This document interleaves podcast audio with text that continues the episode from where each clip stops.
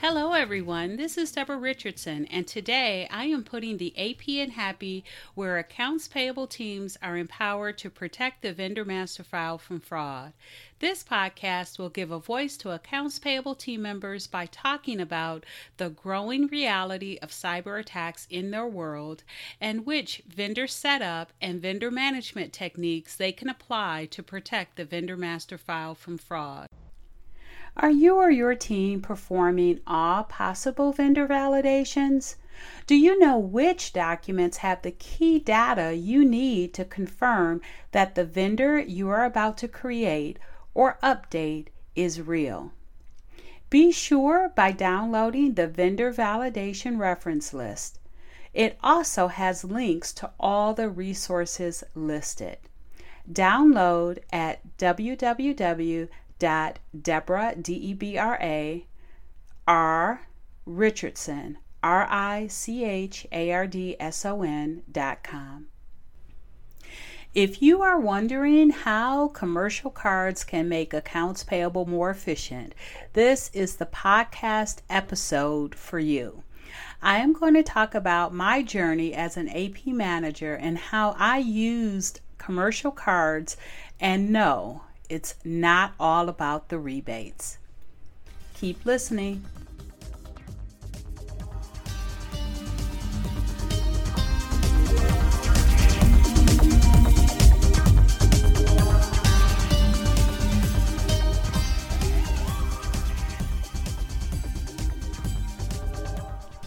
Welcome to episode 71. It's not all about the rebates. How I made AP more efficient using commercial cards. So, for over eight years, I was an accounts payable manager, an AP manager. First, over the full AP cycle, so I had vendors, invoicing, and payments. Then, the last five years, I concentrated more on global vendors. Now, as with any AP manager, there's your day job leading your team, human resources deliverables, and making sure operations run smoothly. Then there's your other job, um, I don't know, your night job, and that's keeping up and being knowledgeable with the latest developments in AP automation to make your operations more efficient or leading that months long project for the ERP upgrade, third party tool implementation, or maybe even a company acquisition just to throw that in there and make it fun. So I wouldn't consider myself a technical person though, but I did get excited about both aspects of the job, the day job and the night job, when they collided to a more efficient process. And for me, the most satisfying was expanding our commercial card program. So let me talk about that. Um, first, I'll go into why I needed to expand a commercial card program. And so, while I've implemented new and upgraded accounting system, ERPs, e invoicing, expense report, approval tools, and a vendor self registration portal, again, the most satisfying was an improvement that did not require any heavy lifting on my part, and that was the commercial card program. And so that's why I think I like it the most because the heavy lifting of that was not on me as an accounts payable manager. Now, to be fair, the company that I worked for already had a commercial card program when I joined, so maybe that would have made uh, the implementation a little bit more of a heavy lift had that not already been in place. Um, but they were only using the travel card um, function or the travel card product from that commercial card program provider. And that may be, you know, how your company is using it, just using it so that the your employees that travel will have a means to pay for their travel expenses. Um, but within the first few months of joining that company, I saw something else which made me want to look to see what other products that commercial card provider had.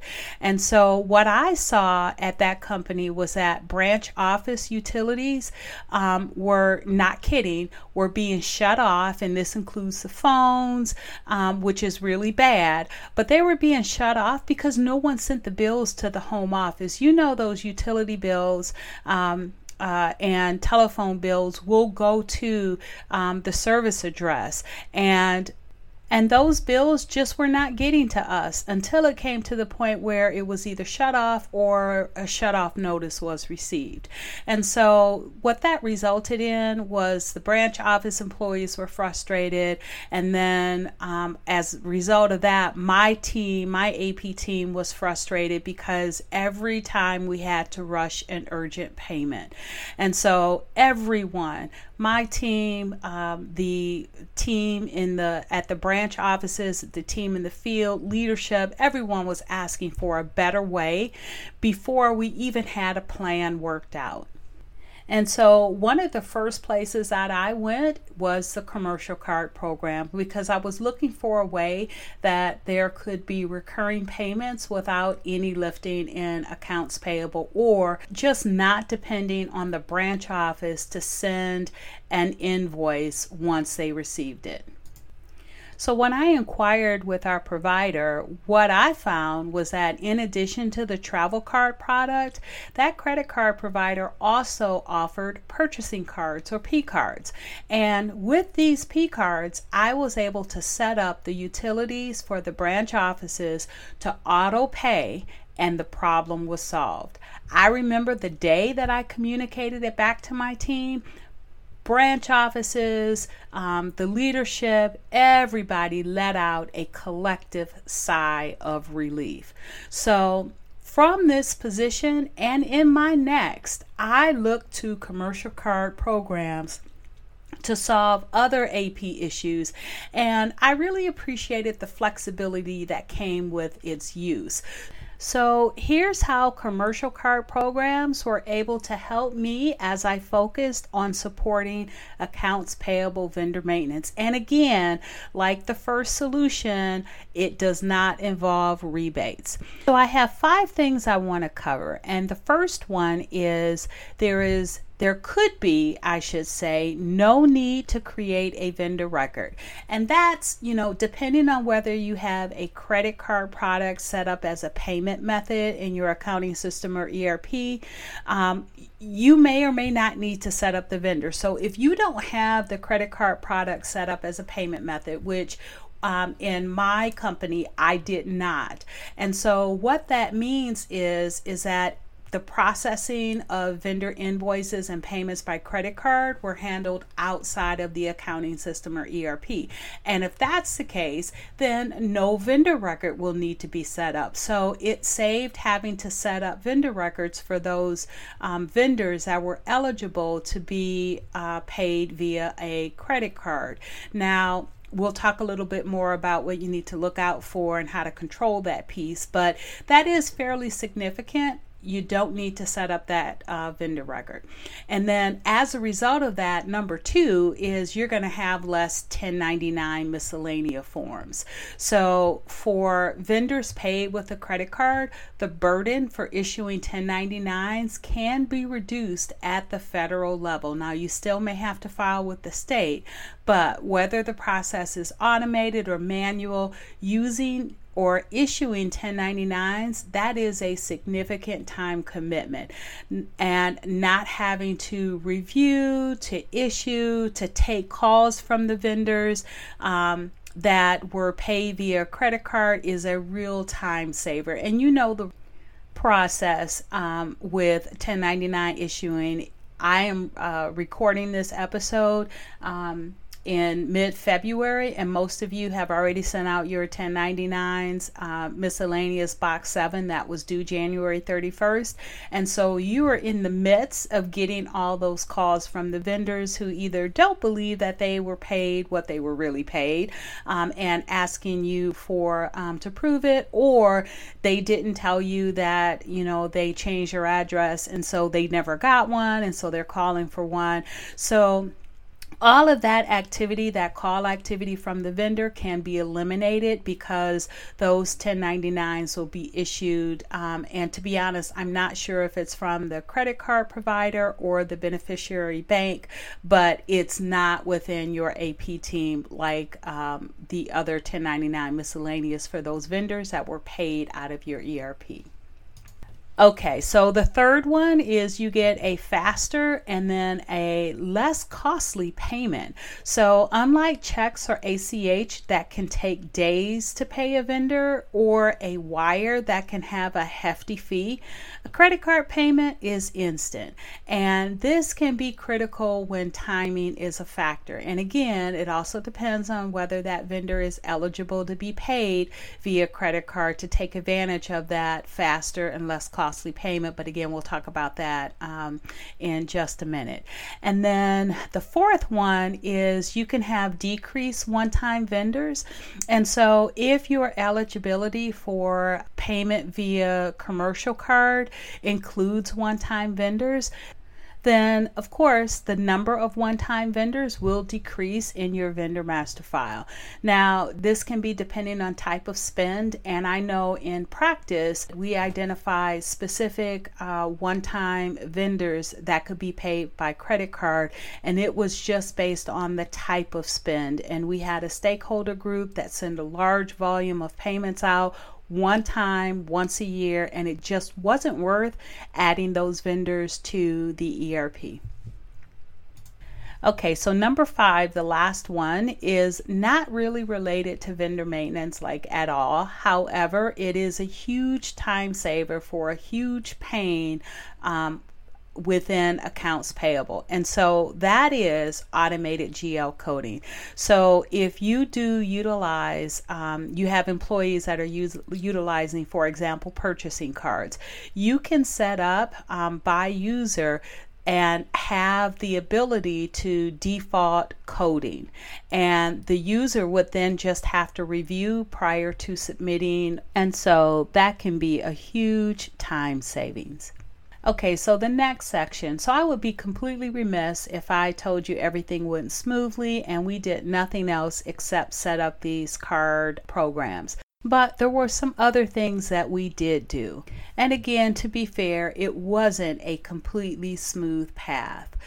And so I want to talk about what you need to look out for, um, what scenarios can come up when you have credit card products that can make accounts payable payments. And so here are those scenarios along with some recommendations to avoid them. So there are three.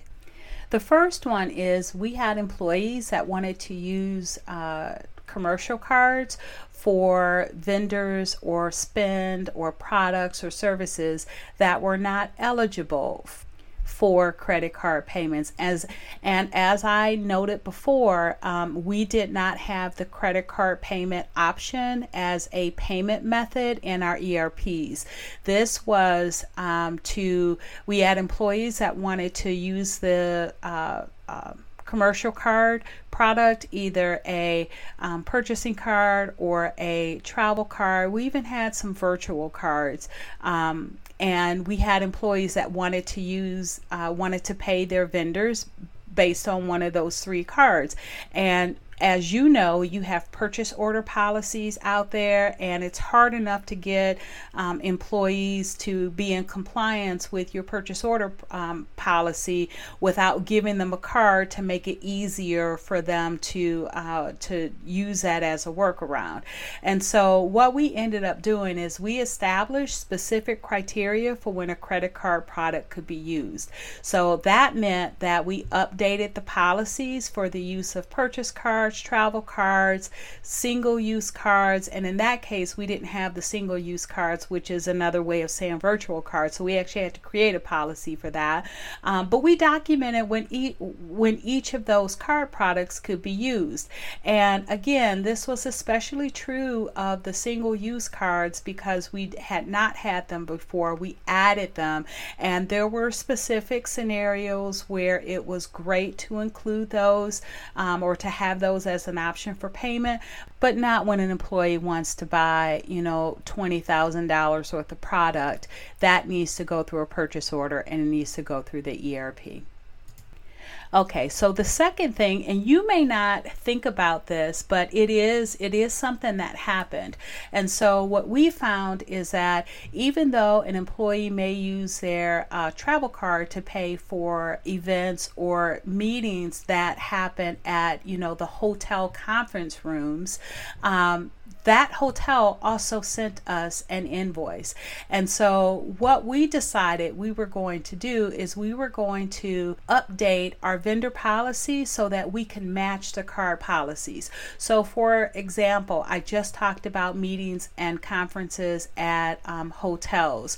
And so, hotels, whether you're doing a meeting, whether you're doing a conference, whether you're doing an overnight stay for employee travel, all of that can be paid for via a card product. If you have overnight travel, it's based on a travel card. If you have, you know, a meeting or an event, you can use your purchasing card for that or maybe even a single use card, but it all can be done on a commercial card product.